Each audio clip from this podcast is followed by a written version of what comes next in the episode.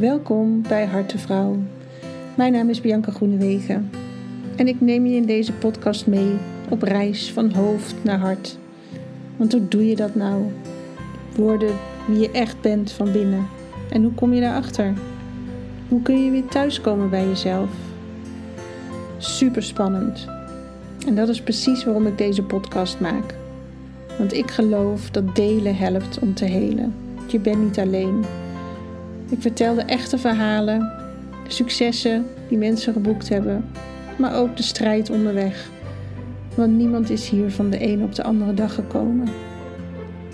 En ik hoop dat de gasten die ik interview jou inspireren om ook op zoek te gaan naar jouw sleutels. Zodat jij jouw reis maakt van hoofd naar hart. Die sprong van angst naar liefde. Ga je mee?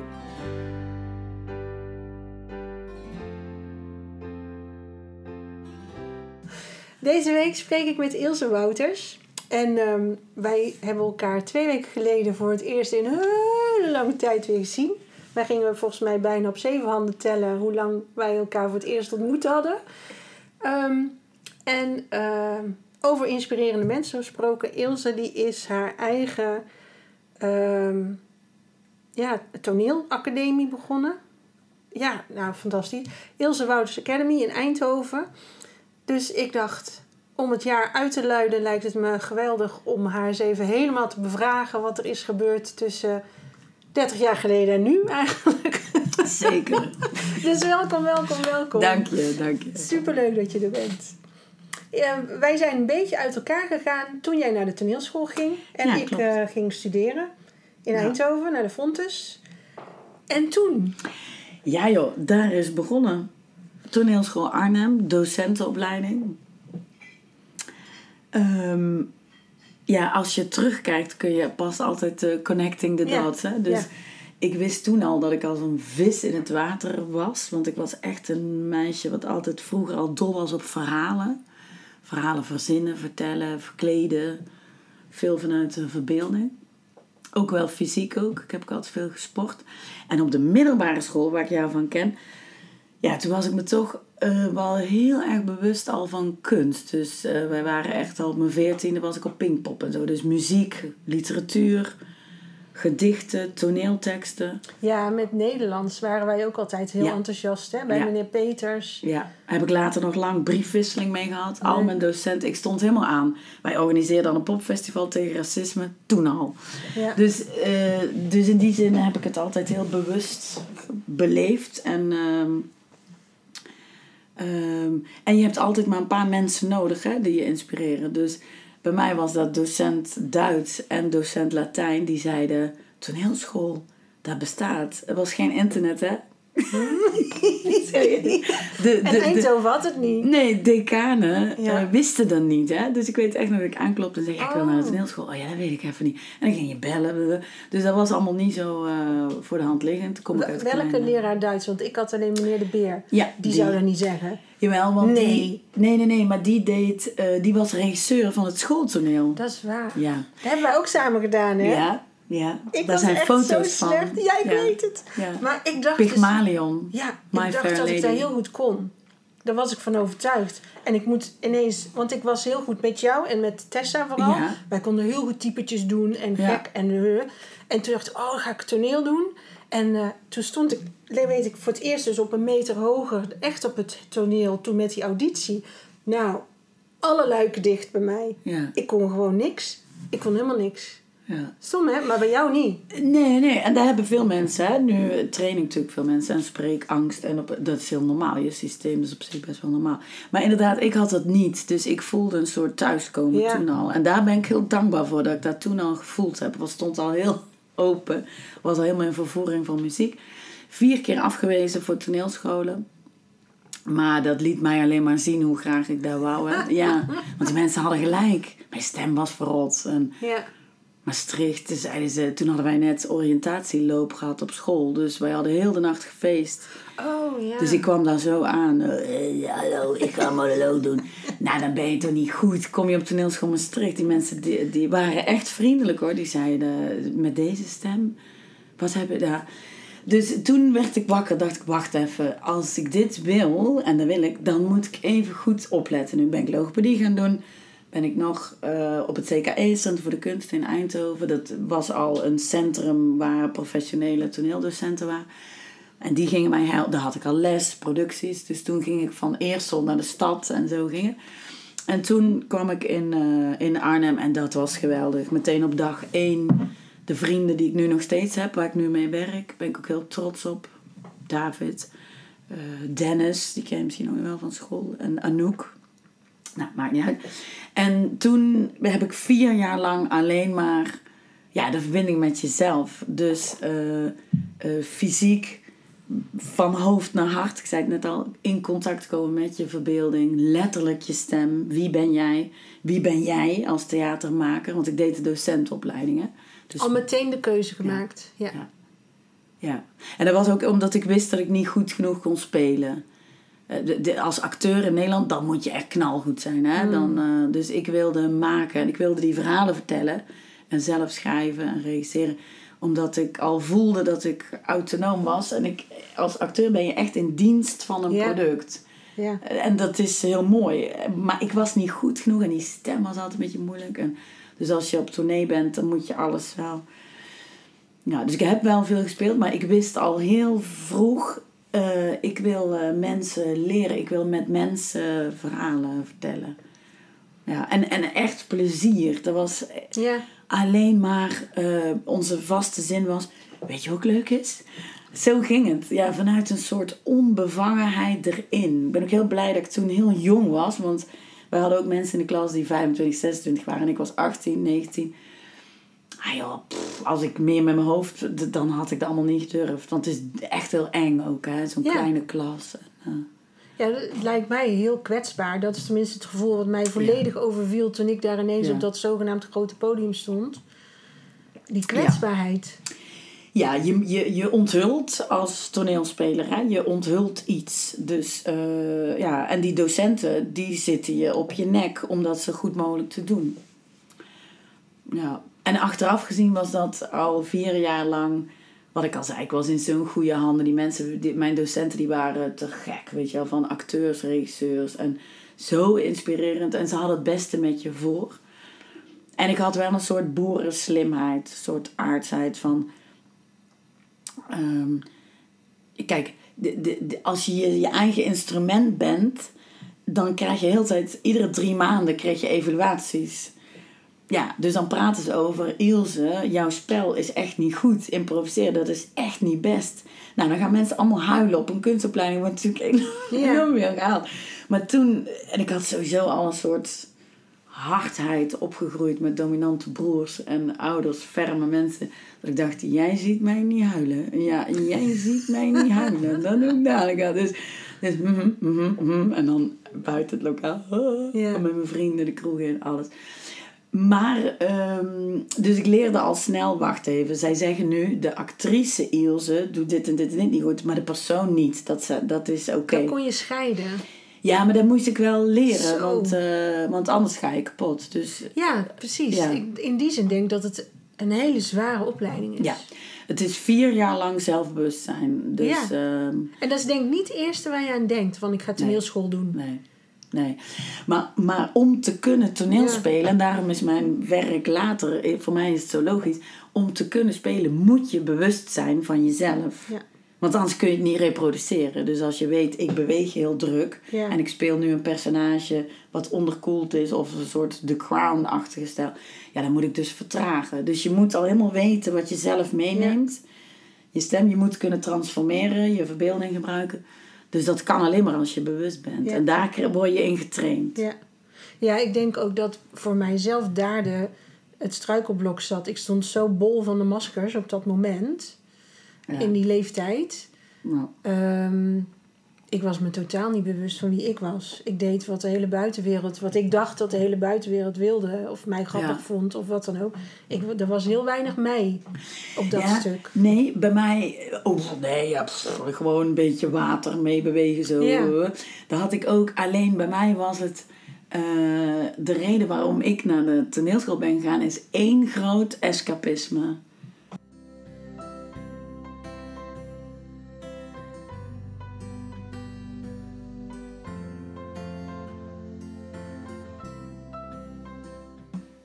Vervoering. Ja. Groots en meeslepend. Ik vind het aardse leven oké, maar ik maar op, het toneel kan alles. Ja. Kan alles. de code is, het licht gaat aan en alles kan. Het maakt niet uit wie ik ben. Of, dus daarin heb ik heel veel vrijheid altijd ervaren. En dan werd ik heel dapper, heel moedig. Ja, mooi. Er zijn heel veel acteurs die zeggen: het toneel, daar leef ik helemaal. Het echte leven is super ingewikkeld. Ja. Ja, omdat daar die vrijheden niet zijn. Ja, en de code is helder. Binnen dit, ik kan super heftige personages spelen, maar dat ben ik niet. Maar dat is wel één onderdeel van mij. Ja, het is ook bevrijdend, hè? Uh, mensen die nu allemaal vastzitten met pijn. En de, hey, als jij een emotie speelt of een personage, een, een een, een docent op school die iemand, uh, weet ik veel, uh, die totaal onredelijk een woedeaanval krijgt voor de klas. De overspannen juf knalt uit elkaar. Het is heel leuk om te spelen. En er zit ook wel een stukje eigenheid in dan, misschien bedoel je? Ja, het is altijd jij die het doet, hè. Maar het is wel heel leuk om de grenzen te verkennen. Dus het is ook een soort... Ja, als ik audities heb of als ik een speler zie spelen, hoe je iets doet, doe je alles. Ik weet het meteen. Dus dat ik, hoe iemand improviseert, hoe iemand samenspeelt, speelt, of je ruimte geeft, of je controle wilt houden, dat, je mm. ziet het meteen. Die is denk ik ook wel interessant, die controle houden. Ja. En het lijkt voor mij een beetje alsof toneelspel misschien ook wel heel erg haakt aan emoties er laten zijn en wat uitvergroten wellicht in karakters. Ja. Dat ook misschien daarin best wel helend voor jezelf. Ja. Als jij helemaal uit je panty mag gaan op het toneel en je kwetst daar niemand mee, ja. is dat heerlijk om die energie eruit te laten. Heel bevrijdend, ja. ja. ja. Daarom is dramatherapie, dat deden wij niet, hè, maar dat is natuurlijk, ja, dat is heerlijk, hè. De, dus ik, ik begrijp het leven beter door kunst. Door Medea te analyseren, die, die er kinderen doodt. Uh, dan moet je wel kunnen spelen. Dus je moet je kunnen verhouden tot je personage. Romeo en Julia, verboden liefde. Ja, dat is heel mooi om te analyseren. En die verhalen zijn zo gelaagd. En, uh, dus de analyse van een personage, ja, motieven, nuance, emoties. Waarom gedraagt iemand zich zo? Ja, dat is fascinerend natuurlijk. Ja. Ja. En je moet je ertoe verhouden, want je moet geloofwaardig zijn. Er kan geen commentaar op zitten. Ik kan niet denken, nou Medea, oh erg. Nee, nee, dat denk ik als mens wel. Maar als ik die vrouw speel, dan denk ik, hé, hey, mijn man betreft. Ja, ik ben jaloers op mijn man. En vanuit daar, vanuit dat motief. En dat moet ik tot aan de dood kunnen. Daar moet je vol in. Ja. Dus het is eh, heel interessant en heel. Ehm, ja, vrij. En door al die conflictanalyses of scènes, dan denk je, ah ja, dit is incasseren, reageren, et cetera. En dat is een soort bijvangst, want het is geen therapie, hè. Maar door te spelen ben je wel natuurlijk bewust. Ja, en ik kan me wel voorstellen dat het ook deels wel het leven is wat je tegenkomt op toneel. Ja. Het vormgeven van emoties. Ja. ja. En dat doe je dus met je lijf en hier. Ja. Maar ook, ja, als er een hele emotionele scène is, Hamlet, je vader is dood. Ja, incasseren, reageren. Wat denkt mijn personage? Wat voel ik? Hoe, hoe ziet het eruit? Dus het vormgeven van, ja, dat is wel interessant. En soms uh, uh, raakt het je. Op toneelschool hadden we ook stemles. Ja, dan had je gewoon een hele normale maandagochtend, prima weekend gehad. En dan moest je een klank geven en dan begon je soms te huilen. En dat hij net resoneert. Ja, en, en, dan, en die docenten waren te gek, hè? dus er was ook alles mogen zijn wat je ook zegt. En dat is helemaal niet erg, maar daardoor wist ik al van, oh ja, het lijf. Of ook door te bewegen ervaar je flow, et cetera. Dus het is heel natuurlijk interessant, het vak van uh, toneelspelen. Het is, het is ook ingewikkeld, omdat het iedere keer anders is. En het uitgangspunt, wat ik nu interessant vind, ook in de bedrijfswereld, is het niet weten dat is ons uitgangspunt. En sommige mensen worden daar gek van. Ja, die, daar ben ik op dit moment ook hard aan het kouwen. Dat dat oké is, het niet ja. weten. Dus wij zijn als theatermakers ben je helemaal oké met... Je creëert een elektrisch veld, je wilt een scène maken, je wilt een stuk regisseren. Of je bent aan het schrijven, je weet hier moet het over gaan, maar je weet niet precies hoe en wat. Ja, dat is je repetitieperiode. Mm. Dus het niet weten is heel interessant. En zou dit kunnen? Oh nee, nee dat is niet interessant, gooi je weg. Oh, dit, oh wauw, we gaan door. En uh, heel veel mensen, uh, hoofdelijk, die zeggen, ja, we, we, wat gaan we doen? Ik zeg, ja, de première weet ik nog niet. We moeten eerst hier doorheen. En dat is ook verschil tussen amateurspelers en professionelen. Ja. Maar creativiteit, dat gaat natuurlijk alleen maar als je verbonden bent met jezelf en in het moment en open staat. Hè? Ja, en dus dat het nog mag creëren. Ja. Want anders is er geen creativiteit meer. Als het er al moet zijn. Ja, tuurlijk. Ja, precies. ja. ja. En de vergankelijkheid, ja, ik vind dat ook vet. Het is er. En, je speelt en daarna is het weg. Je hebt een tekstboekje, je hebt foto's of een filmpje tegenwoordig. Je, je, het is een live podium performance. Hè? Je bent erbij, je maakt iets mee. Ja. En dat is heel tof, die energie overdraagt met het publiek natuurlijk. En voel je dat? Ja. Ja? Heel erg, ja. En, en heb je ook wel eens meegemaakt dat het niet, dat er geen verbinding was of minder? Of dat je merkt, hé, hey, ze haken niet aan op wat wij verwacht hadden of zo?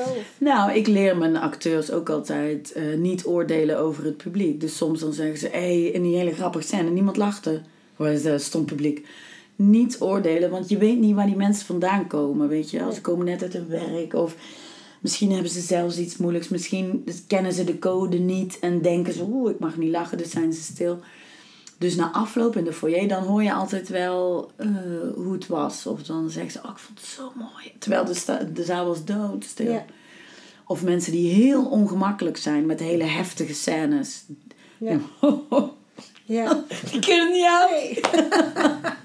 en dan leer ik mijn acteurs ook, laat dat, laat dat. Dus niet, blijf gewoon in je eigen energie. Dat is van het publiek. En uh, er zijn heel veel mensen... Uh, ja, het, het is het ongemak van mensen. Het theater gaat ook over de stilte. Heel veel mensen kunnen niet omgaan met stilte. Nee. En in het theater is juist in de stilte zit de betekenis. Ja, timing is heel belangrijk. Ja, dus laat de tekst zijn werk doen. Dus weer bijvoorbeeld Hamlet, je vader is dood. Als hij gaat zeggen, oh ja, ja maar Hamlet, je vader is dood. Stilte. Dan laat je de tekst zijn werk doen. Ja. En uh, ja, en dat, ja, voor ons is dat best normaal, dat je ritme, tempo's.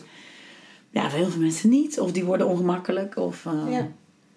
En dan heb je vier jaar gedaan. Super fijn, veilige ja. cocon, uh, fijne docenten om je heen, vangnet gecreëerd. Veel geworsteld ook, hè? Zeker, dat geloof ik. Ik denk dat het... Het was ook vaak niet goed. Ik denk echt dat het heel pittig is. Ik denk ook dat ik hem zeker op die leeftijd nooit zou hebben kunnen doen. Maar toen, dan, dan word je losgelaten. Ja. En dan wordt het uh, best wel spannend, denk ik. Ik kan me voorstellen voor acteurs dat het heel moeilijk is in het begin om. Nou, ik moet er al bij zeggen, was een, ja, was een ander landschap. Hè? Dus dat was echt wel voor de kaalslag. Nu zijn er heel veel. Uh, dat is echt wel een andere tijd. Want dan hebben we het over uh, 1999. Toen kwam ik de wereld in, zeg maar, als gediplomeerd. En. Um, Um, ja, wij hadden ook op de opleiding werd ook wel echt gezegd van ja, je bent gewoon zelfstandige. En uh, ga ervan uit dat er niemand op jou zit te wachten. Dat is gewoon zo. Dus jij moet wel zelf heel veel dingen doen. Je moet er wel op af. Dus bij ons in Arnhem, de, niet op alle scholen, maar bij ons in Arnhem werd dat best, best wel benoemd. Van uh, ja, oh, ja, dat moet je wel zelf creëren. Nou, uh, ja, ik, ik heb daar nooit zo moeite mee gehad. Ik was 22 toen en. Um, uh, ze had ook nog een tijdje in het buitenland, in Turkije gewoond. Daarna kwam ik weer terug. En uh, ik kom uit een ondernemersnest. Mijn vader is ondernemer, mijn uh, broers ook. Alle drie succesvol. Dus wij hadden wel al wel een soort netwerk van... Hey, dus ik ben meteen begonnen met mijn eigen bedrijfje.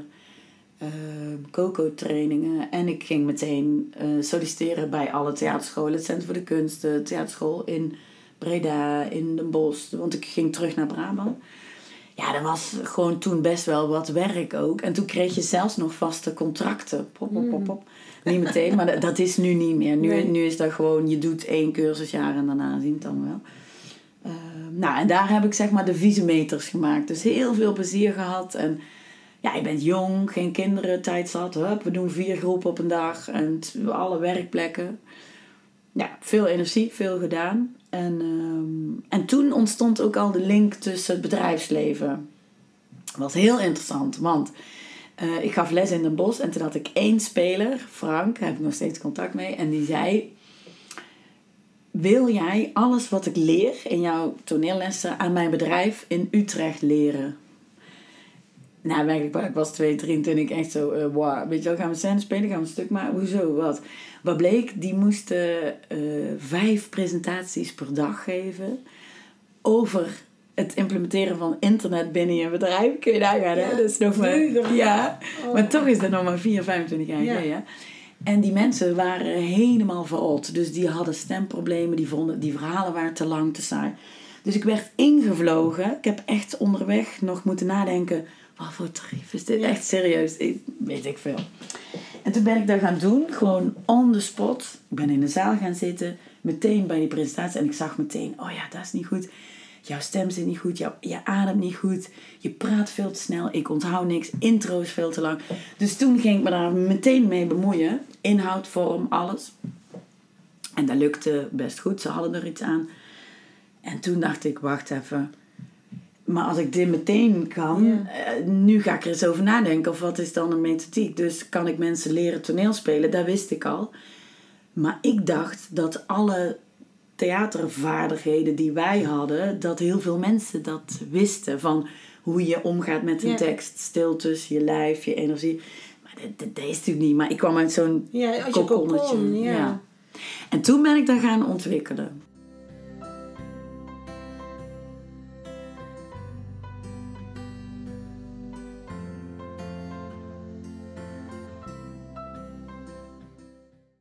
Dus eigenlijk was dat als storytelling in die tijd, terwijl dat pas de laatste jaren echt een, een vlucht neemt, ben je dat toen al gaan doen? Ja, dat, dat, dat doet heel het theater weer bij. De oorsprong van theater is episch theater. Sprookjes, hè, moraal erin, er was een. Ja, dat is zo oud als de wereld. Hè? Alleen nu is het meer gebruikelijk in business stories, et cetera. Ja, mensen zijn dol op verhalen. Ja. Een goed verhaal wordt ook doorverteld. Ja, hè? zeker. Pretty powerful. Maar goed, dat was dus twintig jaar geleden al dat jij dat deed. Ja. Dat vind ik toch wel vooruitstrevend. Ja. En toen heb ik wel een soort Eureka-moment. Dat is echt waar ervaren, want toen dacht ik, wacht even en dan ben ik ook echt een docent. Ik vind het dan heel leuk om na te denken, wat voor modules heb ik, wat, dan begin ik aan de achterkant, ik moet ze dit leren, dus wat heb ik nodig om daar te komen? Ja. Want ze hoeven niet toneel te spelen, maar ze moeten impact maken op je publiek. Ze moeten ervoor zorgen dat ze, mensen jou onthouden en je verhaal. Nou, en weet je wel, dan bedenk je een module. Ik heb weer terug naar dat bedrijf in Utrecht, nu voorbereid. Dan dacht ik, ah ja, en dan, oh ja, nee, die oefening die is te lang. Nee, dat is toch niet goed. En altijd heel kritisch op mezelf blijven schaven. Ja, en nu, dat is echt serieus, nu heb ik dus de helft van mijn leven daaraan besteed. en dan weet ik het. dus nu hebben wij onze eigen opleiding, die heet Brani en Bravoer. En daarin kan ik mensen in drie dagdelen uh, kan ik ze leren om hoe je als spreker meer invloed hebt op je publiek. Ja. Het is echt de presentatieskills eigenlijk. Ja. dus hoe maak je contact? Ja, want van iedereen wordt daar verwacht. Hè? Van, oh ja, eh, we hebben dit idee. Ga jij dat even presenteren? Ja. Maar dat is niet even. Nee, het is heel moeilijk. Ja. Ja, want iets vertellen kunnen we allemaal. Hè? Een zesje, dat kan altijd. Gewoon, hallo, ja, we gaan dit in het project doen. Dat kan iedereen. Maar wij zitten echt op uh, next level. En ook gewoon dat je echt contact maakt vanuit jezelf, authentiek, vanuit hart naar hart. Ethos, pathos, logos theorie, eeuwen oud. Daar heb ik allemaal opdrachten voor bedacht. En we hebben een werkboek, we hebben dus je fysieke bewustzijn en heel veel stemoefeningen. En al die opdrachten zijn uit het theater. Dus dat vinden mensen heel grappig, want dat is heel speels en heel raar. Maar die weerstand, daar trek ik ze dan doorheen. Het is niet echt weerstand, maar het is meer oh, wat moet ik nou doen? Ja, ja, van raar. En daar negeer ik volledig. Ik zeg, ah, doe maar gewoon, weet je Want mensen moeten gewoon uit hun hoofd. Ja. En ik doe natuurlijk zelf altijd mee, dus ze volgen mij. En de omgeving helpt dan ook. Hè? Dus ik heb zo'n fijn theater, ik heb prachtige foyer. Mijn team is fantastisch. Die mensen die ja, die zijn zo afgestemd op de ander. Dus dan, uh, als je gedragsverandering wilt, is best onveilig. Hè? Dat is een beetje, oh. Dus mijn ruimte, die hebben wij zo ingericht dat die tot de verbeelding spreekt. En ook een beetje troostend is van, you're fine. Ja. wij kunnen dit. Precies. En lekkere lunch en allemaal zo, poeh, het is oké. Dus dan ontspan. Want je kunt alleen maar leren vanuit ontspanning. Ja. Terwijl je eigenlijk wel de spanning opzoekt om te groeien. Ja. Ja.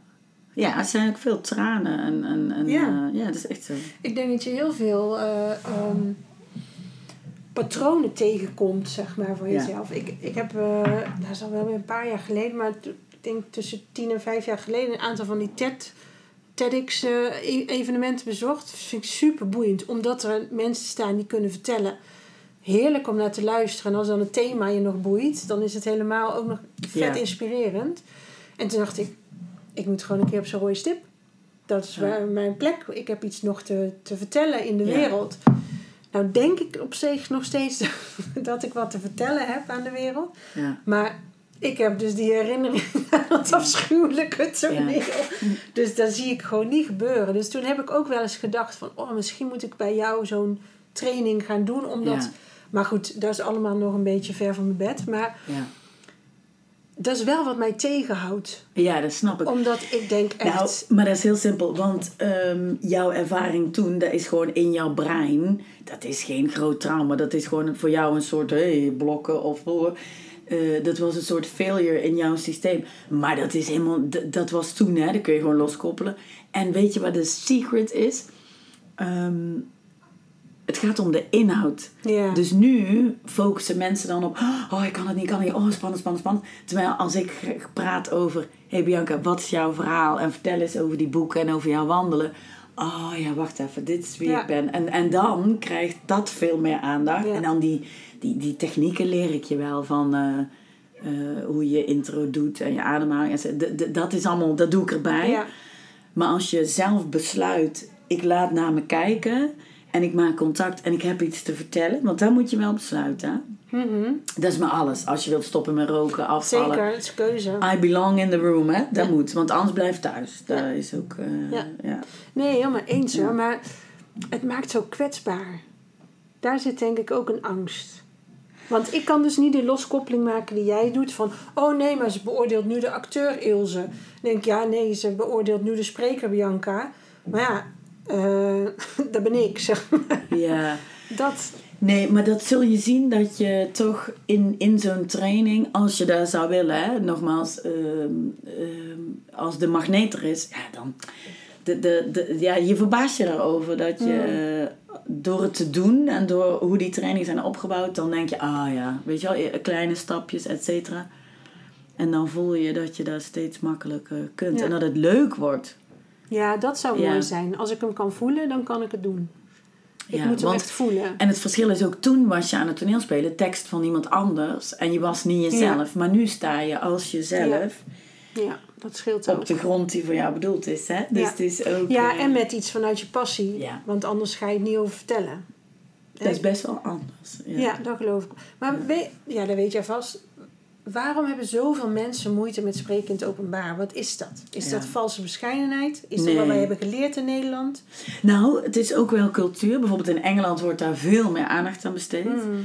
Eh, ik ben wel blij, mijn kinderen zijn nu tieners, maar op onze basisschool werd projecten presenteren, vertel even twee minuten over je hobby, werd veel normaler. Dus bij, mijn kinderen bijvoorbeeld is dat helemaal geen uh, probleem. Um, maar het is ook wel iets wij werken ook wel samen met mensen die veel weten over de, de, de, de brain, hè, de ja. neurowetenschap. Het is ook wel uh, het reptiele brein wat ervoor zorgt, ik moet ruimte vrijhouden voor als er hier iets echt gebeurt, eh, brand, uh, die deur, daar moet ik uit. En dat is een beetje wat ik ervan weet van die mensen. Wat er gebeurt als jij voor een groep gaat staan in de spot, dan zegt bij 80% van de mensen: Oh, wacht even. Oh nee, maar dit is niet goed. Nu moet ik weg. Of dat is zo onnatuurlijk. Ja. Alleen daar kun je dus wel trainen, wat ik net zei. Dus mhm. die spanning, daar kun je ook wel leren. Ehm, en je hebt een klein aantal uh, ja, mensen die dat heel leuk vinden. Ook veel ondernemers hè, die graag vertellen. Ja. ja. Dus, dus het is volkomen menselijk. Alleen vaak is het de angst voor de angst. Ja, precies. Ik heb ook echt serieus mensen die na een uur zeggen... Hey, was dit nou? Ik heb hier drie uh, dagen bijna buikpijn van gehad. En nou ben ik hier en wat is de volgende opdracht? Ik vind het zo leuk. Dus het is ook gewoon uh, ja. soms een beetje koud water of ja. En als de, de angst wat dieper zit, dan kan ik ook altijd wel voelen waar dat mee te maken heeft. Ja. En, en het raakt ook met jouw werk, want je hebt mhm. ook mensen die zeggen: ja, ik kan mijn, ik klink, mijn stem kan ik niet inzetten. Ja, dat is dan wat je tegen jezelf zegt. Precies. En dat blijft zich maar herhalen en herhalen. Ja, terwijl ik heb dan ook gewoon als docent, laat ik ze stemtechnisch drie dingen doen. En dan weet ik al, die stem kan het hè. Dus jouw lichaam kan het, jouw stem kan het, alleen jij zet het niet in. Ja.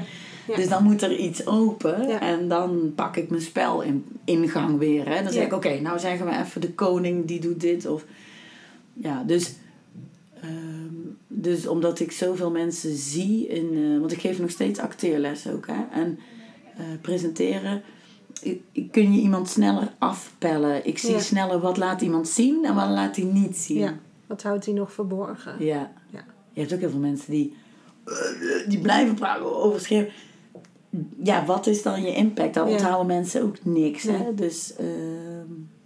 Het is wel grappig, want volgens mij zit er heel veel overlap tussen wat jij doet en hoe jij met mensen werkt en wat ik doe en hoe ik met mensen werk. Precies, alleen mijn doel is ze leren presteren en bij jou is het meer helen of helpen. Ja, of, maar het is uh, echt grappig, want ik, ik, zie daar heel... Ik heb ook inderdaad cliënten en die blijven maar tetteren. En denk ja, je kan een uur blijven tetteren. Ja. Prima, weet je, dan, dan tetter je alles mijn kant op ben je het kwijt. Mag. Ja.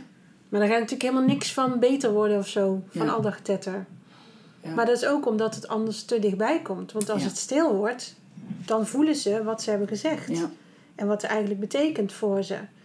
Maar dat willen ze niet, want dat doet pijn. Dus daar ga je vanaf. Dus dan, ja, dat herken ik heel sterk. En je eigen oordeel. Hè? Dus er zijn natuurlijk heel veel mensen die zeggen...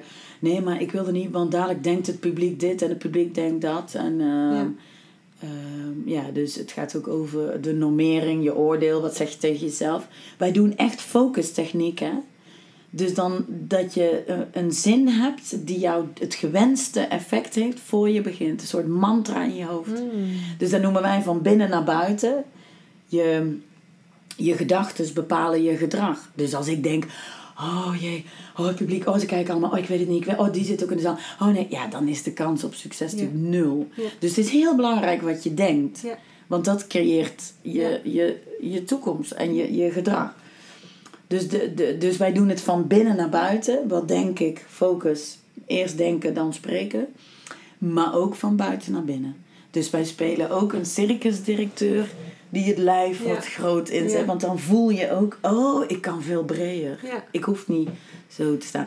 En dat noemen we van buiten naar binnen. Want je, mm. je lijf heeft ook invloed op hoe je denkt. Zeker. Ja, en dat is dus wat je bij acteren, wat ik geleerd heb. En dat gebruik ik in de methodiek. En niet om ze te leren spelen, maar wel om dat moment te tackelen. Ja.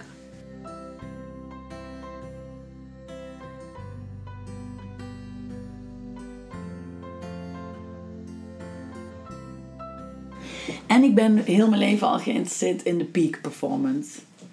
En wat is de peak performance? Wat maakt dat de een 100 uur traint en op het moment suprem, kijk naar Messi, dat hij wel scoort of wint of doet of, of kan spreken. En hoe komt het dat die andere net zoveel traint, maar die kan het niet? Dus dat, dat vind ik fascinerend. Hmm. Dat vind ik fascinerend. En wat heb je daarin ontdekt? Um, ja, toch ook wel het hele concept mens zijn. Dus ja, ja dit, is nooit één dingetje. Hè? Dus als ik, uh, ik doe natuurlijk ook personal coachings en ook uh, managers, uh, mensen op echt hoogste niveau. Ook inderdaad keynote sprekers, et cetera. Maar ook mensen met spreekangst. Ik heb alle lagen, alle niveaus. Maar het gaat ook over je energiemanagement. Dus als ik mensen één op één coach, vraag ik ook... Wat doe jij in je vrije tijd? Want dat is net zo belangrijk voor mij als wat doe je in je werktijd. En voor iedereen is dat anders. Dus onze taak als coach is ook om te zien wat, wat gebeurt er bij haar en wat heeft die nodig. Um, dus hoe ontspan je je brein? Hoe zorg je ervoor dat je gaat pieken? Omarm je zenuwen. Dus niet verzetten, juist. Nee, uh, precies. Ze zijn er gewoon. Ja. En dan dat mag ik ook, hè? Springen met de angst. Ja. Dat zeg ik altijd tegen mensen. Van, ja, het is heel eng. Ja. Maar doe maar, je hebt je, je parachute om. En stop er ook maar wat angst in. Dat is prima. Laat die maar lekker meespringen. Ja. Want het is een cadeau van je lijf. Ja. Het is een cadeau. Want uh, ik presteer heel vaak heel veel in Nederlands en het Engels. Oh jongen, soms denk ik echt, oh laat ik maar op de bank gewoon te Netflix. Wat doe ik toch allemaal? Hebben heel veel acteurs ook hè. Alleen ik heb voor zoveel ervaring dat, dat na drie seconden is het weg. Maar wat doe ik dan? Um, je, je zenuwen, die zijn er. Dus ik omarm ze. Ik zou, ik zou pas angstig worden als, ik geen, als, ik, als er niks gebeurt. Dus ik heb dan een beetje klef handen. Ik wil niet eten. Ik wil alleen drinken. De avond ervoor ga ik nooit meer lang door. Dus ik pas mijn energiemanagement aan. Dus ik wil dat mijn brein vrij is de avond ervoor. Ik probeer goed te slapen. Mhm. En ik zorg dat die dag, als ik om twee uur s middags moet presenteren, doe ik s ochtends niks. Dus ik, ik zorg voor niet drie driehoek, nee. Dus dan piek ik. Dus dan, ja, als je zorgt voor ruimte eigenlijk. Dat het een aanloop mag hebben. Ja. En dan uh, niet te veel mensen. Ik ga ook nooit vooraf al met die groep praten. Nee, ik ontmoet ze daar wel. Ik voel de energie wel. Dus ik kan niet zomaar de foyer in. Hey, hoi, hoe is het? Nee, ik blijf bij mijn verhaal. Ik repeteer het tot aan de tandjes ben ik voorbereid. Net zoals de grote de aarde. Dat is echt zo. De Obama's, et cetera.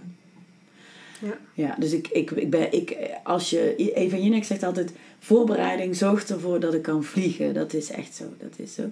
Nou, en dan ga ik, en dan is het de kunst, wat acteurs dus hebben, dat je in het moment kunt zijn en dat je doet alsof je alles ter plekke eigenlijk levendig verzint, et cetera. Maar dat is niet zo. Ik weet alles, ik weet precies wat er komt.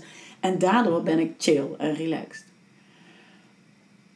Nou, want er is altijd 10% wat je niet kunt controleren. Iemand hoest, iemand wordt op. Techniek valt uit, ik heb alles meegemaakt. Hè? Dus, dus dat moet je al omarmen dat je geen controle hebt.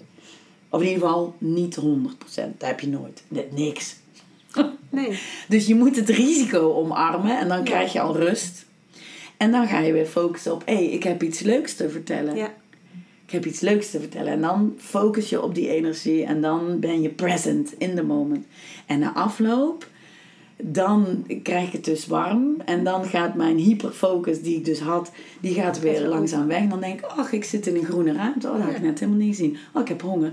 En zo gaat het. En daar kan ik mezelf, heel, ik kan daar helemaal bij mezelf. Ja. En misschien ook omdat je dus zo in dat moment bent, dat het ook door je heen komt en als natuurlijk naar buiten komt. En dan lijkt het alsof je ter plekke staat te verzinnen, bij wijze van. Terwijl juist door in het hier en nu te zijn en goed gegrond en geaard en met jezelf. En contact. ja. ja, precies. Ja. En, en, en heel veel mensen, uh, dus als je het matig hebt voorbereid, dan sta je dus. Oh ja, oh ja, denkend spreken. Hè. Dan ga je zo, oh ja, ook, eh, welk stukje komt er nu? Oh ja, dat weet ik niet. Oh, ik heb nu dit. Oké, nou, uh, en dan ga je weer door. Maar dat heb ik allemaal al gedaan. Dus ik ben volledig één met, met die groep. Ja. En dat voelen mensen. Dus dat is altijd ons streven. En dat kun je mensen dus leren. Dus daar zetten wij op in. Want uh, mensen onthouden maar 8% van je inhoud. Hè? De rest is het gevoel wat je ze geeft. Ja. En dan bedoel ik ook echt met, oh wauw, inspirerend verhaal. Of oh, ik heb feel good, ik voel me goed. Ik vertrouw die persoon. Ik wil er meer van weten. Dus als je mensen een week later vraagt, die presentatie, waar ging het over? Dan kunnen ze echt serieus, 8%. Dus ze weten dan wel de titel, ja, het onderwerp was dit en dit en dit. Maar als je drie vragen Maar ze door, vertelden dat zo en uh, oh, dat was zo. Je krijgt dan vaak het gevoel wat het met hun heeft gedaan, hè? Dat is wat achterblijft, ja. Ja, dus als je dat weet, en dat weten we, dan hoef je niet heel erg te focussen op wat wij logos noemen: de inhoud, argumenten, feiten, woorden, grafieken, slides want dat is één van de drie. De andere is gewoon je ethos. Wie ben jij? Authenticiteit. Mensen kiezen mensen. En je pathos is je gevoel en je emotie, eventueel metaforen. En het aanhaken van het publiek. Dus op de stoel van het publiek zitten. What's in it for them? Waarom moeten zij luisteren naar mijn verhaal?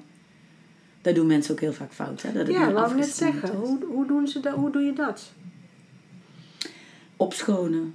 Hmm. Dat noemen wij opschonen. En uh, daarin ben ik wel natuurlijk genadeloos eerlijk. Dus je hebt heel veel mensen die praten een intro, ik zal maar zeggen van drie minuten van ja, en in 2010 deed ik dit en dit. Dan zeg ik ja, dat is allemaal leuk, dat is allemaal waar, maar het is helemaal niet dienend aan het verhaal. Nee.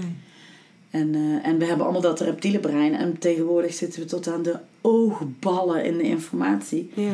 Dus mijn brein als publiek bepaalt razendsnel, ga ik Facebooken of denken wat ik vanavond ga eten of haak ik aan moet je wel weten. Ja. Dus wij zijn ook voor vlammende intro's. Altijd een prikkelende openingszin. Ja. ja. Niet zeggen, hallo, ik ga eerst iets vertellen over dit. Want dan timmer je alles dicht. Dan denk ik, oh, dan haak ik bij het vierde het stukje wel aan. Want de rest is helemaal niet. Dat is een beetje spreekbeurtachtig. Ja, ik doe mijn spreekbeurt over het konijn, ja. Ja, dus hoe kom je voorbij het reptiele brein? Door prikkelend, exciting te zijn. Uh, en dan ga je naar de neocortex. En daar beklijft het. Daar zit de memory. En daar, dan, dan gaan mensen openen. Nou, en daar kun je echt uh, leren. Ja. Ja, dus het opschonen wat is relevant voor het publiek? Praat ik voor kleuters of praat ik voor engineers van de high-tech campus? Dat maakt wel uit in mijn ritme. En, en hoe lang heb ik? Heb ik twee minuten? Kun je alles vertellen. Dus dan is je doel teasen en prikkelen, zodat ze een afspraak maken of meer. Dus we beginnen altijd aan de achterkant. En dat is ook, komt ook weer van het theater. Als regisseur maak je een voorstelling met een premisse. Wat wil ik dat het publiek meemaakt? Nou, en dat is één zin. En zo regisseer je hem. Oh, echt? Ja. Oh, cool. Je hebt niet een verhaallijn in je hoofd. Nee, bijvoorbeeld Romeo en Julia, daar kun je, dat is zo gelaagd, vijf bedrijven, dan kun je zeggen, mijn premisse is, ehm, ehm, liefde overwint alles, bijvoorbeeld. Of je kunt zeggen, mijn premisse is, wat ik wil zeggen met het stuk is, ouders moeten zich niet bemoeien met partnerkeuze. Hmm. Als dat mijn insteek is, dan laat ik die Romeo en Julia scènes, dan laat ik die ouders heel dom spelen. En dan laat ik, ja, dus zo eh, regisseer ik het dan. Dus ik moet weten wat ik ermee wil. Wat is mijn. En dat is wat ik naar huis neem als publiek eigenlijk. Ja, ik heb natuurlijk helemaal niet echt controle over wat jullie denken en voelen. maar dat is. Dat zou de boodschap mogen zijn. Uh, nou, bij kunst heb ik dat nooit zo. Ik denk altijd, boodschap doen lekker in de winkel. Maar het is meer van hoe ik, wat ik de wereld zou willen vertellen. En voor de rest is het allemaal, resoneert het bij jullie. Van, ik denk, hoe ik het oh, oppak, daar ga je niet over. En, en kunst gaat niet over begrijpen, dat gaat alleen maar over voelen. Ja, zeker waar. En daarom is het interessant. Dus daarom is theater ook altijd gelaagd. Of dat je denkt, oh, ik uh, vond helemaal niks. Of, uh, oh, ik vond, ik moest huilen. Dat, dat is wonderlijk, toch? Ja. Ja. Leuk. Dus dat is ook hoe je verhalen bouwt. Ja. ja. Dus altijd de overstijging. Wat wil ik? Wat wil ik dat het publiek meemaakt? Ja. En jij schrijft zelf en je acteert ook nog zelf of ben je vooral aan het regisseren dan? Ja, wij hebben nu ehm, in Eindhoven hebben wij heel veel internationals. Hè? Ehm, eh, dus dat begon heel grappig. Maar wij zitten zeven jaar nu, hebben we onze academy. En uh, helemaal in het begin stonden er twee Spaanse dames voor mijn neus. En die zeiden, we want to be on that stage. But we don't speak Dutch. Ik zei, oh ja. Um, en toen vroegen zij, geef je acteerles in het Engels? En toen zei ik, uh, uh, nee, maar uh, dat gaan we best wel doen. Dus waar werken jullie? Ja, ASML. Ik zeg, regel een groepje en dan kom maar terug. Nou, en toen kreeg ik dus, toen dacht ik, hé, hey, dat is leuk in het Engels. Kan ik daar? Ja, ik had het wel eens ooit gedaan, maar ik dacht, nou, dat kan ik wel. Dat is dan wel de heel veel mensen laten zich daardoor tegenhouden. Dat had ik dan helemaal niet. Terwijl zo, zo, het was allemaal niet zo goed hoor. Mijn maar zij zijn ook geen native English. Nee. Oh, daar kom ik wel uit. En toen uh, gingen wij flyeren in de stad. Echt oldschool hè. Gewoon op plekken waar koffietentjes, waar altijd uh, de Expat International kwamen. En ik geloof drie maanden later, ja in januari. Toen zeiden ze, ja, we hebben zes mensen. Ik zei, oh ja, dat is een beetje weinig, want dan verdien ik niks. Ik zei, maar ja, we beginnen gewoon, scheid, hup. En toen zijn we begonnen en uh, dat doen we dus twee keer per jaar. In januari, of in het begin van het jaar en in het eind van het jaar. En de tweede keer waren het er acht. En toen waren het er tien. En nu hebben we groepen van 22. En ze komen all over the world. En dat zijn durvers. Als jij in een ander land gaat wonen, dan ben je, heb je al een verhaal. Ja. En dat gaat echt over acteren. Ja, dus die leer ik toneelspelen echt voor, voor spelplezier. Ja.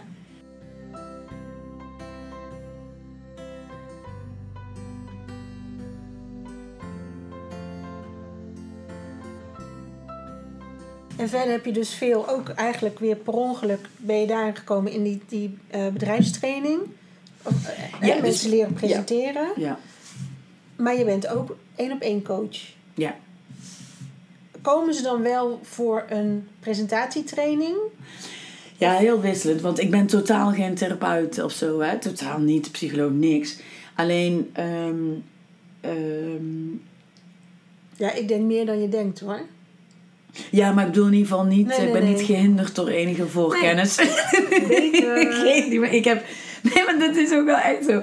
Dat, dat, is, ik heb dat diploma van die toneelschool en dat talent hou ik een beetje, ik hou daar een beetje zuiver. Want ik lees wel veel en ik doe veel, maar ik ben heel op de vloer. Ik ben wel echt, uh, ja, dat.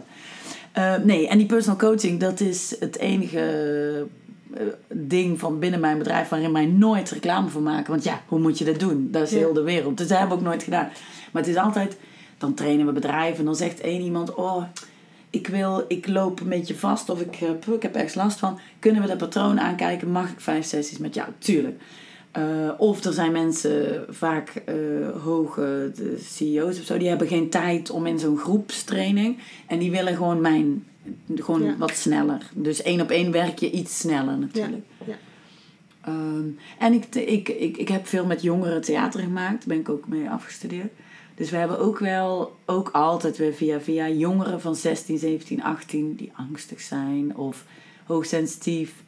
Uh, daar weet ik ook wel het een en ander van. Of die vastlopen in cognitieve therapieën. Die mhm. willen totaal niet praten, dat snap ik. Ja. En dan, ja, dat is een beetje rand van speltherapie, maar dan uh, ga ik gewoon met de, met, via de verbeelding aan het werk. Ja, en dan pretendeer ik ook helemaal niet dat er uh, patronen, of dat is allemaal voor eigen rekening, maar ze willen dan vaak dat die jongeren in beweging komen of iets. Uh, of soms moeten ze ook echt presenteren op een nieuwe school, dat durven ze niet. Nou, dan gaan we dat doen. Ja. En, en gewoon leuk muziek aan en lopen ze over de rode lood en doe eens dit en doe eens dat. En maak je lichaam eens zo en hoe klink je, kan het harder. En, en dan speel ik mee en zo. En dat is veel fijner dan. Uh, je, soms moet je ook dingen doen. Ja, ik denk zeker dan. Want dan ben je ook nog niet zo cognitief sterk, zeg maar. Dat je daar de trucjes in kan leren. Dan kan je beter doen en het voelen in je lijf. Van, oh, dan gebeurt er dus dit met mij. Ja. Dat is veel duidelijker, die taal. Ja, joh. En je verbeelding, dat wordt onderschat, hè? Echt. Ja. Kinderen zijn natuurlijk zo open en die verzinnen van alles. Ja. En uh, dat is wel grappig. Dat had ik nooit kunnen denken dat ik geld verdien met creativiteit. Dat wij echt gemeente Eindhoven vraagt we hebben een opening, kun je iets bedenken hoe dat moet? Dan denk ik altijd, ja, dit is het thema, die en die komt. Ik het zelf ook wel. Maar dan, dan verzinnen wij dan een concept of we voeren het uit. Of, ja, dat is wonderlijk. Ja. Ik vind dat heel leuk. Ook wij verhuren onze ruimte, dan zijn er ook evenementen. En dan uh, zegt zo'n organisatie, ja, want we gaan dit doen of we hebben dit. En dan zegt mijn team en ik al automatisch, oh, dat is misschien wel leuk als we dan een rode lopen doen. Of zullen we dan wij zijn gewoon heel beeldend of heel visueel. Of uh, het kan ook anders. Ja. Dus, en dat is vanuit het spelen. Gewoon een beetje de lichtheid. En, ja. Uh, ja. ja, en het creërende denk ik ook. Dat zit er gewoon. Je kan niet niet creatief zijn, zeg maar. Want dan moet je echt op je handen gaan zitten en je mond dicht tapen waarschijnlijk. Ja. Ja, en bij de jongeren is het gewoon heel lekker als je wat meer zelfvertrouwen kunt geven. Dat is wel wat spelen doet, hè? Dat je naar je laat kijken, applaus krijgt. Ook dat, hè? Daar krijgen ze ook niet veel. Dat complimenten. Oh. Wij doen dat complimenten douche. Wat vond jij helemaal te gek? Nou, dit en dat. Nou, soms moeten kinderen huilen. Die zijn, heb ik eigenlijk nog nooit gehoord. Ik heb heel veel theater gemaakt met kinderen ook. We hebben nu nog een summer school. Dan maak ik in één week een voorstelling. 10 tot met 16 jaar kinderen die autistisch zijn, dan weet ik veel. Ik moet altijd wel een beetje kijken van, oh ja, wacht, ja, snap je waar mij? Zit je? Ja, ja, soms geef ik te veel informatie of het te moeilijk of dan blokkeert iemand. Denkt, oh, wacht even. Ja. Maar ja, spelen is natuurlijk magisch. Ja, dat is echt En in het onderwijs vond ik het altijd tof. Dan had je ooit een docent en dan die zei, ja, het is een hele moeilijke klas hoor. Het is een hele moeilijke klas. En die daar met een rode vestje, ja, die doet, dat is een moeilijke. En dan dacht ik altijd, oh, ik hoef het niet te weten. Ik voel het wel, ik merk het wel. En dan zag je ooit de meest introverte, verlegen kinderen. Die speelden dan de koningin. Ja, tien koppen groter. Ja. En dan zeggen die docenten, oh, dat wist ik helemaal niet, dat hij daar kon. Ja. Ik zeg, ja, het is maar net wat je naar kijkt. Ja, echt. Ja. En wij hebben veel pestprojecten gedaan als speler. Maakte oh. een voorstelling over pesten met na-traject. Eh, en dan... Uh, ik zeg maar iets, een hele simpele opdracht als dan maakten we een grote troon. En dan pakten we, daar wisten wij natuurlijk wie, hoe het zat. En dan het slachtoffer, de, de, die, zeiden, die zetten we dan op de troon. Die speelde dan de opdracht de koningin zegt. En de rest zijn hele onderdanige lakeien die alles uitvoeren. Dus de koningin moet luid en duidelijk zeggen... een kopje thee met een koekje. En dan gaat de andere... is hoge status, lage status. Dus dat is ook heel fysiek. Dus dat is helemaal niks psychologie aan. Dat is gewoon... Jij, en jij gedraagt je zo. Ja, dat is natuurlijk wonderlijk als de dominante pester dat gedrag eens even laat zien. Die dat dus bijna niet aan kan. Die zegt, nou wil ik de koning. Nou ben ik... Nee, nee, nee, doe maar even. Doe maar even. Kan de lakai nog iets? Het is zijn eerste dag. Hij is een beetje zenuwachtig. Maak hem nog maar wat kleiner. En dan ga je een keer wisselen. En dan kun je daar, kan zo'n docent daar wel over hebben. Van, oh ja. En die kinderen die dan met weinig zelfvertrouwen hebben, die hebben gevoeld: oh wacht even, ik hoef me niet. Ik, ik heb gewoon een lichaam, ik kan op dit Maar het is ook weer dat lichaam, hè, van wat gesloten is of wat juist open gaat. Zo'n bloem ook die sluit en weer open gaat. Ja. Ja, en wat je zegt, complimenten, applaus. Je mag er zijn. Hè? Je weet ook nooit waar al die kinderen allemaal vandaan komen. Of nee, weet ik veel wat er gezegd wordt. En als wij dan zeggen, dat doe jij mooi. Of wauw, die zin, dat was goed verzonnen van jou. Echt, vond je dat? Ja, dat vond ik. Weet nog geen doen? Ja. En dan heel de groep applaus. Ja. ja, dat is natuurlijk wat kunst altijd doet. Hè? Muziekonderwijs, dans, theater. Het is een baarmoeder van veiligheid. Omdat daar kan geen oordeel op zitten. Want anders kun je niet onthullen. Nee. En dat doe ik dus met bedrijven. Ja. Vanuit ontspanning. Alles mag er zijn. We zijn gelijk. Iedereen is anders. Maar het is gelijkwaardig. Stel je oordeel uit. Ja. Kijk gewoon. Maar dan verandert er ook wat bij die bedrijven. Ja. Dat kan niet anders. Ja. Dat wordt echt beter dan. Ja. De sfeer, energie. Ja. En vooroordelen, hè? het samenwerken, het is zo uit als de wereld communiceren. En die doet zo, en jij doet dit, en jij doet dat. En weet je wat stom is? En, ja. Dus dat gaat altijd natuurlijk over. Ja, en wat is jouw aandeel? En, wat, en heb je het gevraagd? Of uh, nee? Ja. ja, weet je Dus ja, het is altijd een beetje afdalen naar uh, rustig aan. En uh, adem eens uit. Ja, het is maar het is wel wonderlijk. Het is echt, lijkt heel veel op wat ik hier doe. Alleen een andere vorm. Ja. Zo grappig. Ja, dat is echt zo. Ja, heb ik nooit bij stilgestaan. Ja. En ook, je hebt soms ook directeuren die zeggen, nou, hoe, reorganisatie, kei moeilijk. Die moet dat doen en die moet daar aansturen. Denk ik, oké, nou, dan ga ik aan het werk. En dan blijkt de directie het grootste probleem te zijn. Ja. ja. Dus het vraagt ook moed. Hè? En als je gewoon respectvol, eerlijk kunt zijn. Maar, maar veranderen vraagt moet. Maar ja. Oh, dat zeker. Veranderen is doodeng. Ja, dat is echt wel eng. Dat willen mensen ook nooit. Alleen als ze snappen waarom. Ja.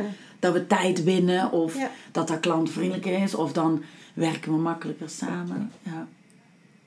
ja, en ik denk ook mensen nog op hun werk wel vaak toch een ander iemand presenteren dan wie ze van binnen zijn, zeg maar. Dat ze minder zichzelf zijn op het werk, omdat daar wat ze denken of aannemen dat daar verwachtingen liggen in hoe je je hoort te gedragen, bijvoorbeeld. En daar zou, denk ik, jouw training is daar ook heel mooi voor. Dat je dus ervaart dat jij in al je facetten de kleur geeft aan de wereld.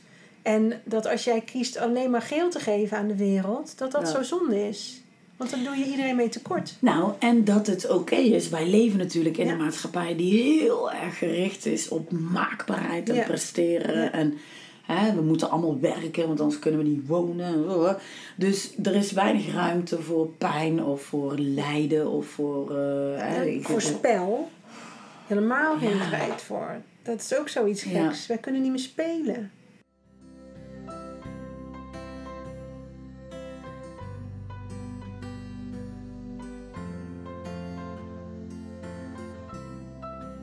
ik hoor mezelf heel vaak zeggen bij zo'n eerste sessie. Het is oké, weet je wel. Ik ben vrij ontvankelijk natuurlijk. En dan voel ik zo die... Oh, die adem zit ook altijd te hoog en trillende stemmen. En, en, ik voel me niet goed. Dus de e-, eerste is altijd, het is oké. Okay.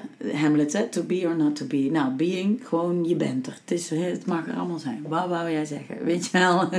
Maar is het niet goed? Valt wel mee, toch? Weet je wel? Of is dat wat jij vindt? Of uh, weet je wel zo? Ja. Maar in leiderschap is het natuurlijk ook. Uh, ja, een onderdeel bij ons is ook de moeilijke conversatie. Hmm. Ja, je moet. De, alle goede organisaties hebben altijd een hele goede communicatie en veiligheid. Dat is een voorwaarde om te excelleren. Dus als dat niet is, ja, dan ruik ik en dan voel ik op mijlenver uh, afstand natuurlijk. Hè? Dat is, ja.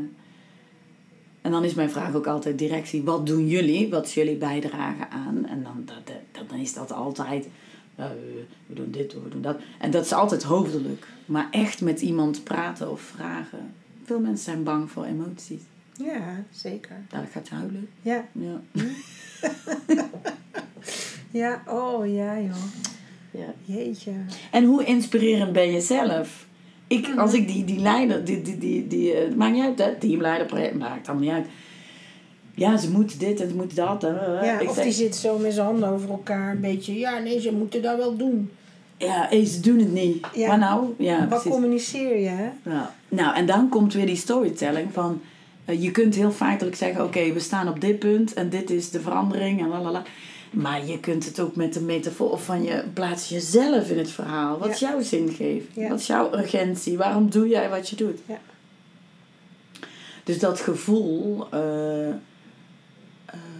dat is wel belangrijk. En, en daarin is dus inspiratie belangrijk. Dus, dus vaak goede leiders zijn oneindig geïnspireerd. Dus Ja. is wel even belangrijk dat je in verbinding bent met, met jezelf. Ja, ja zeker. Ja. En simpele dingen als succes vieren en zo.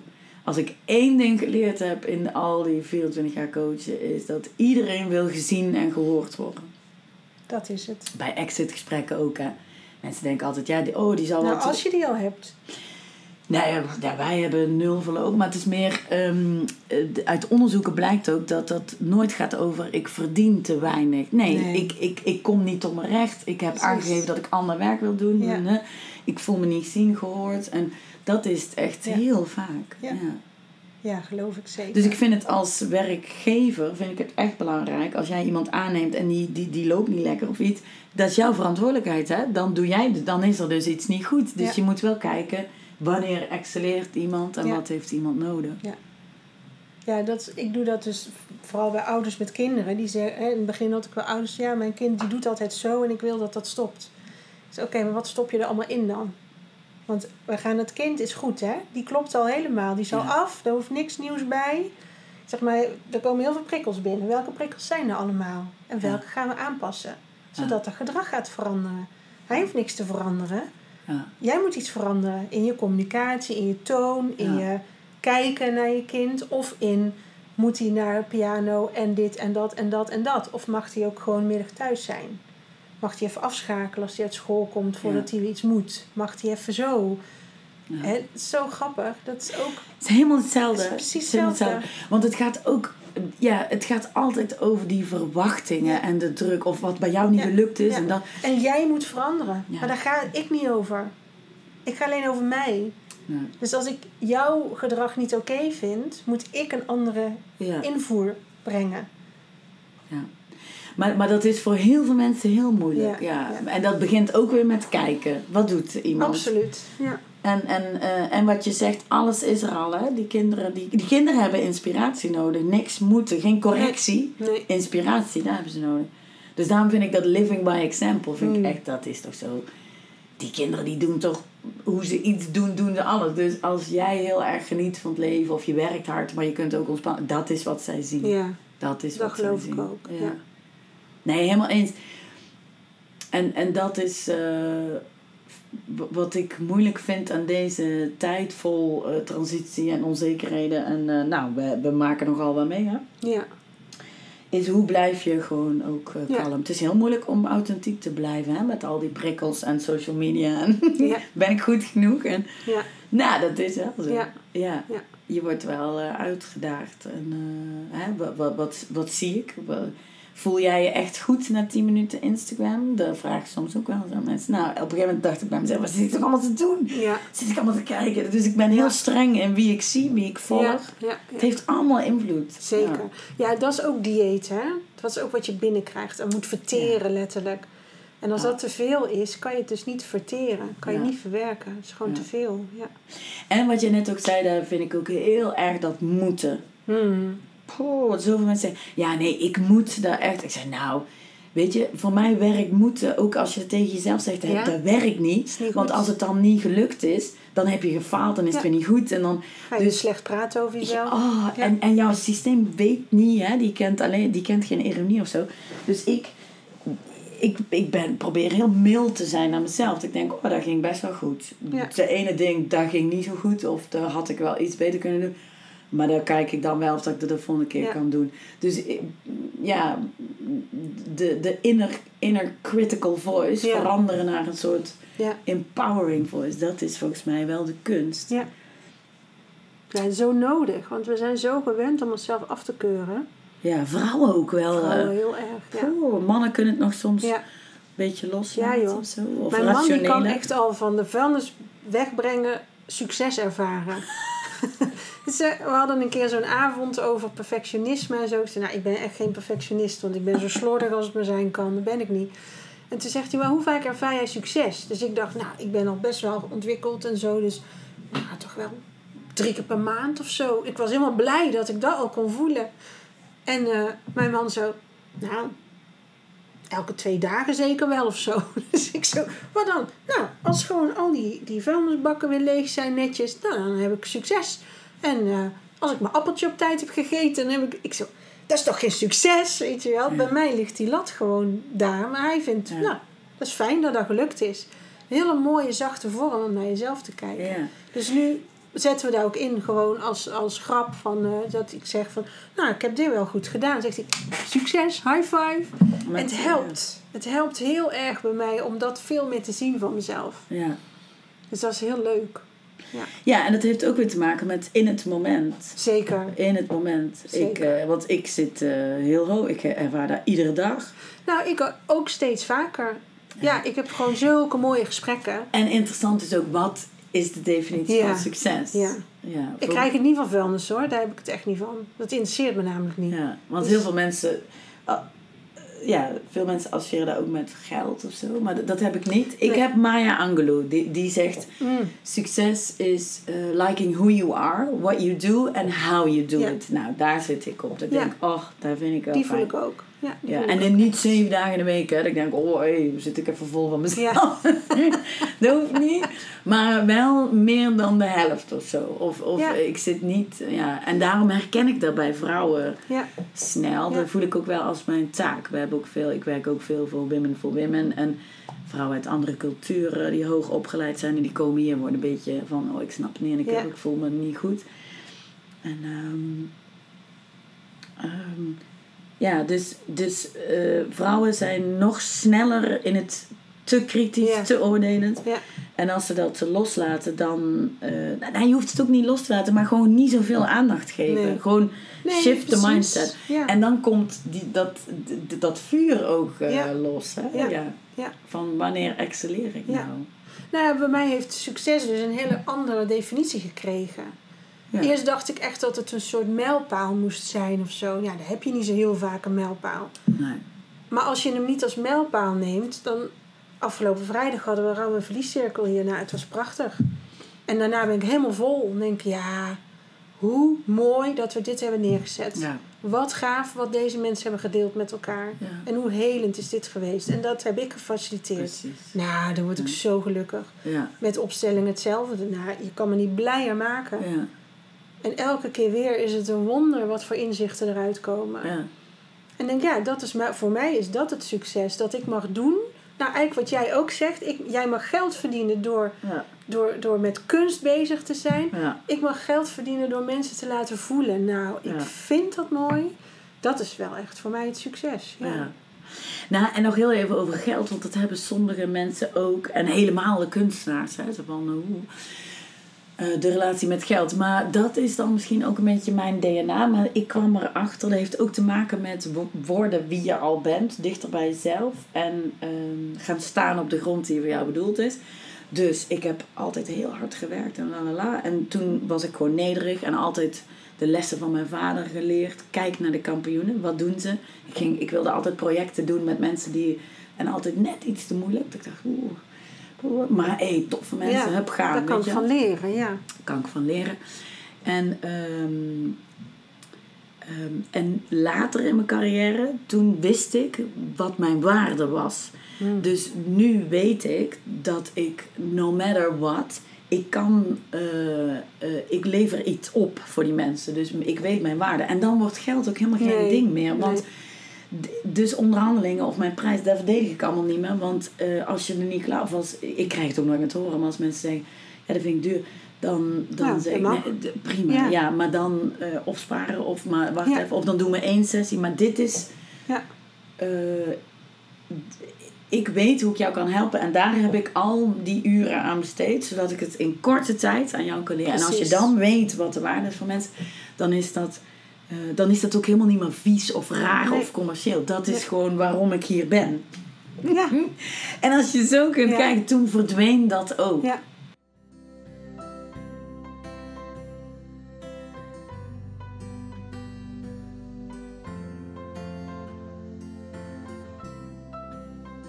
Ja, dat is jaren Die herken ik ook. Ja. Daar ben ik ook heel lang heb ik het over gedaan. Maar dat, dat heb ik ook. Denk, Ja. ja. En aangezien ik systemisch werk, hoort het in balans te zijn. Het geven en het nemen. Ja. En eh, geld is energie. Jij ook. Jij stopt mega energie in een traject. Dat weet ik 100% zeker. Want ik ken jou. Dus dat mag ook terug. Want anders geef je en dan loop je leeg. Ja. Ook niet. precies. Het is Ja. wederkerend. Ja. En het, het is ook jezelf zien, hè? Dus heel veel mensen Dus als je jezelf ziet, dan ziet de wereld jou Ja. ook natuurlijk. Ja. En daarin, dan is het inderdaad in balans. En, Ja. ehm, en dat is heel tof, dat ik door mijn eigen reis, dat heb jij ook, jij letterlijk met je lopen. En de, maar door al die hobbels, bulten, stoten in, in de relaties, liefdes, kinderen opvoeden. Alles, de hele wereld is mijn materiaal. Ja. Als ik nieuwe werkvormen bedenk, die doe ik heel vaak eerst op mijn kinderen. Want dan denk ik, als ik het hier kan. En je kinderen, ik heb er twee.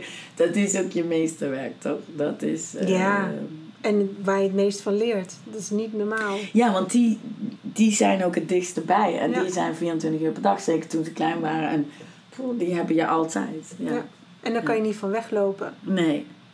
Dat is het ook, denk ik. Ja, dus dat vind ik eh, ook interessant. Ja. Heb je nog plannen voor de toekomst? Dromen? Ja, dromen natuurlijk, zeker plannen ook. Ik vind het ook wel leuk dat eh, in de ondernemerswereld praten mensen best vaak... eh, wat is jouw, vooral voor corona, vijf jaar plan hebben. En in interviews, waar sta jij over vijf jaar, over tien Oh jaar? ja. Dat Ja, kan ik niet. Ik ook niet, bij leven en welzijn. Ja. Misschien ben ik al dood, dat weet Ja, ik niet. en hè. ik weet niet, weet niet, voor nu is dit mijn pad en dat kan elk moment veranderen. Ja.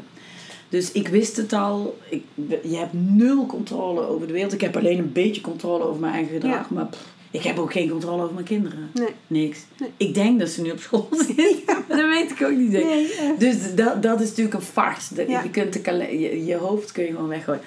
Alleen, ehm, eh, dus wij hebben het meer gefocust. En dat is nu door corona. Eerst keken we iets verder vooruit. Maar nu ehm, met ons bedrijf eh, de komende drie tot zes maanden. Van nou, nu gaan we dit doen. Dus nu ga ik bijvoorbeeld een theaterproject regisseren. Wat dus heel veel tijd kost. En dan bewoog ik daar een beetje van af. Omdat ik dacht, oh, dat is met volwassenen. Dus in de avond, dus in de weekenden. En ik was juist heel erg genieten ook van, hey, het leven is ook Ja. heel leuk. En ik moet ook het leven leven om Ja. goed te kunnen werken. Ja, zeker. Maar daar heb ik aangekeken en bedacht, nee, dat ga ik gewoon doen. Want dat geeft zoveel artistieke bevrediging. En dat moet ook. Ja, dan moet word je wel weer een keer helemaal uitgedaagd natuurlijk. Ja, dus daar heb ik zin in. Eh, dus daar zijn we, dat, dat gaan we doen. En ehm, ja, ik ben gewoon heel dankbaar dat tot en met maart staan er al wel heel veel trainingen. Na eh, het afgelopen jaar was het natuurlijk woelig. In, in maart kon alles weer open. Al onze vaste klanten zijn terug. We trainen heel veel Mm. bedrijven, consultants die, die allemaal terugkomen. Dus dan hoef je niet als een gek alles Nee. dus, dus alles stroomt en, en er komen steeds leuke nieuwe dingen bij. Dus een training modereren of een. ehm, maar ik kies nu voor eh, solid as a rock. Gewoon Ja. wat we doen, doen we heel goed. Ja. Ehm, eh, investeren. We krijgen een nieuwe keuken zodat we de horeca, dat dat wat makkelijker werkt. Ja. Die evenementen ook, want daar, hebben- dat doen we dus ook soms. En eh, investeren in mijn mensen. Dus eh, waar eerst weer geen geld was in corona. Nu heb ik gezegd persoonlijke ontwikkeling. Waar wil je gaan doen? En weer tijd samen. samen lekker eten. Gewoon leuke dingen doen. Uh, dus tot de zomer weten we het ongeveer. En voor de rest, uh, nee. En ik zelf heb heel veel dromen. Het lijkt mij heel leuk om work and pleasure in het buitenland iets te doen. Ik wil mijn Engels perfectioneren. Oh, ja. Want daar kom ik wel mee weg. Ik kan er wel mee trainen omdat ik het dagelijks, wekelijks allemaal wel doe. Dat kan veel beter. Ja. Maar ik gun mezelf nooit tijd om uh, naar de nonnen te gaan. Want daar heb ik ook een... een daar hebben we al contact mee gezorgd. Mm, maar ik doe dat iedere keer niet. denk, oh ja... Nou, dat. En um, ja, dus het, het, eindeloos. Ja. Eindeloos. Mooi. Dus je bent nog niet klaar. Nee joh. Gelukkig. Nee. Leuk. En dat maakt het ook leuk. En je hoeft alleen maar dicht bij jezelf te blijven. Ja. En ook te accepteren, hé, hey, deze week zit ik er iets onder. En dan zegt mijn team altijd, 70% Ilse is ook heel veel, hè? Ja.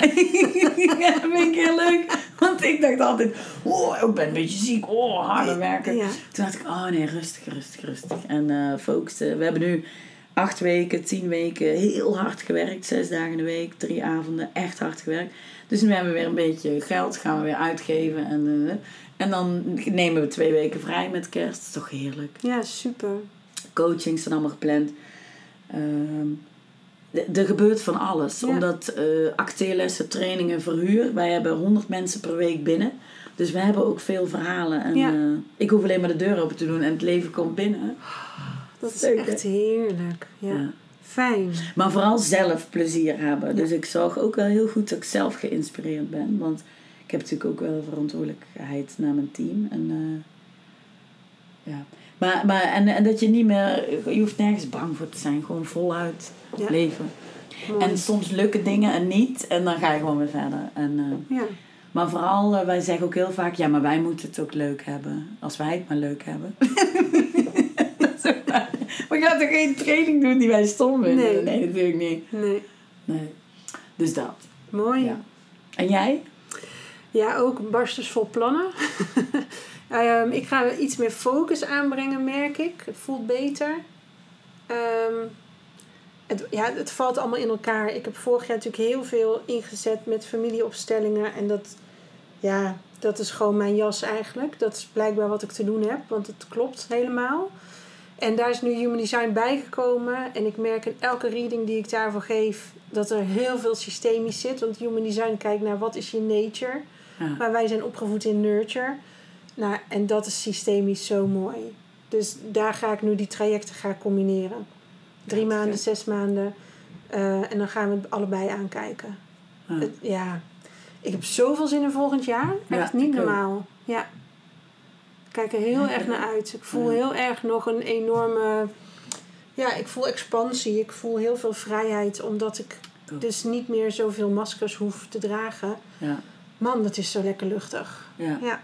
Ja, ja heel Dat fijn. vind ik ook. En, en ik, ik vind juist de tijd zo het eh, schaarste overvloed. Ik heb nog nooit eh, zoveel tijd gehad in de zin van... Ik begin dan helemaal te snappen, want het is maar net hoe dat je ernaar kijkt. Ja. Weet je wel, mensen zeggen, ja, daar heb ik geen tijd voor. Zet de tv eens uit. Of eh, sporten. ik- Ja. dat doe ik 's ochtends vroeg. Ja, het is allemaal maar net wat je wilt. Dus het, het, li- het- wat ik jou ook wil zeggen is, en heb ik bij mezelf ook... Het wordt wat helderder. Onze Ja. kinderen zijn ook wel groter. ja, hè? dat, scheelt, ook. echt veel. We zijn al dicht bij onszelf. Je komt alleen maar dichter bij jezelf. En dan gaat het nog meer de kant op die je wilt. Hè? Ja, en ik denk doordat het helderder wordt en je die keuze daarin kan maken, ehm, wordt het ook fijner voor, voor anderen om daarop aan te haken. Ja. Want dan is het ook duidelijk wat je dan gaat krijgen, zeg Ja. maar. En dan trek je ook altijd de juiste mensen aan. Denk Hè? ik ook. Als jij het niet weet, hoe moeten zij het dan weten? Ja, dus, Ja. dus dat is zo. Als jij weet Ja. wat je doet, wat je waarde is, en welke behoeften kun je dan trek je altijd de dat mensen denk ik aan. ook. Ja. En als ik al zie de laatste maanden met de opstellingen, dagen en avonden en nu die rauwe verliescirkel erbij en eh, Human Design de readings, wat je dan kan betekenen voor mensen. Denk, nou, Ja. ik heb nog zoveel te doen, ik ben echt nog lang niet klaar. Vind ik ook. En ook vanuit een dankbaarheid. Ik kom uit Heel een erg. heel goed eh, gezin. Ik alle kansen, alle mogelijkheden gepekeld in aandacht en liefde. Dat is echt zo. Nog steeds een hele goede band met mijn familie. Dan, dan is het toch 4-0 sta je voor in het leven. Dat vind ik echt. eh, Ja. Dat is zo. Dus ik voel ook dat ik, dat ik ehm, iets terug kan geven. Ja. of Zo. Ik bedoel, ik heb Ja. er ook voor gewerkt. Daar gaat het niet om. Maar bij, ik doe Ja, ook soms ook. charity dingen. Dat ik denk, nee, maar dit is ook Ja. als mensen wiebelen of als ik mensen kan helpen of ergens. De, je, je, Dirk de Wachter, die zegt het zo mooi, hè? van je bestaat bij de gratie van de ander. Ja. Hè? Als jij er niet was, zou ik hier nu niet zitten. Dus je hebt altijd, het, gaat om de ander. Ja, en dat klinkt alsof je heel erg dienend bent. Dat is niet zo, maar het gaat altijd over de humane verbinding of zo. En Ja, dat- en het ja. is meer dat ik heb het, het, het geschenk of zo dat ik die, die ruimte kan bieden. Ja, Daar ben ik goed in. Nou, hoe fijn dat iemand die die ruimte nodig heeft, daarin Ja. stapt. Ik hoef daar niks voor te doen. Dat is gewoon precies. mijn gave. Ja. Nou, die is er al. Ja. En als iemand daarin durft te stappen om voor naar zichzelf te gaan kijken, ja. Dat, dat iets mooier heb ik niet. Ik vind het zo'n mooi cadeau. ja. En daarom word je ook nooit zo eh, moe Ik word nooit moe nee. van mijn werk. Nee, wel ik word nee. moe van alle andere dingen, Ja, maar niet van mijn werk. nee joh. Juist niet. Ik, ik moet altijd kiezen, oké, I call it a day. Want het is oneindig. Ja. We kunnen altijd door. Ja, Ja. ja. Nou, leuk hè? Ja, heel leuk. Dankjewel, lieverd. Ja, heel graag gedaan. Heel leuk.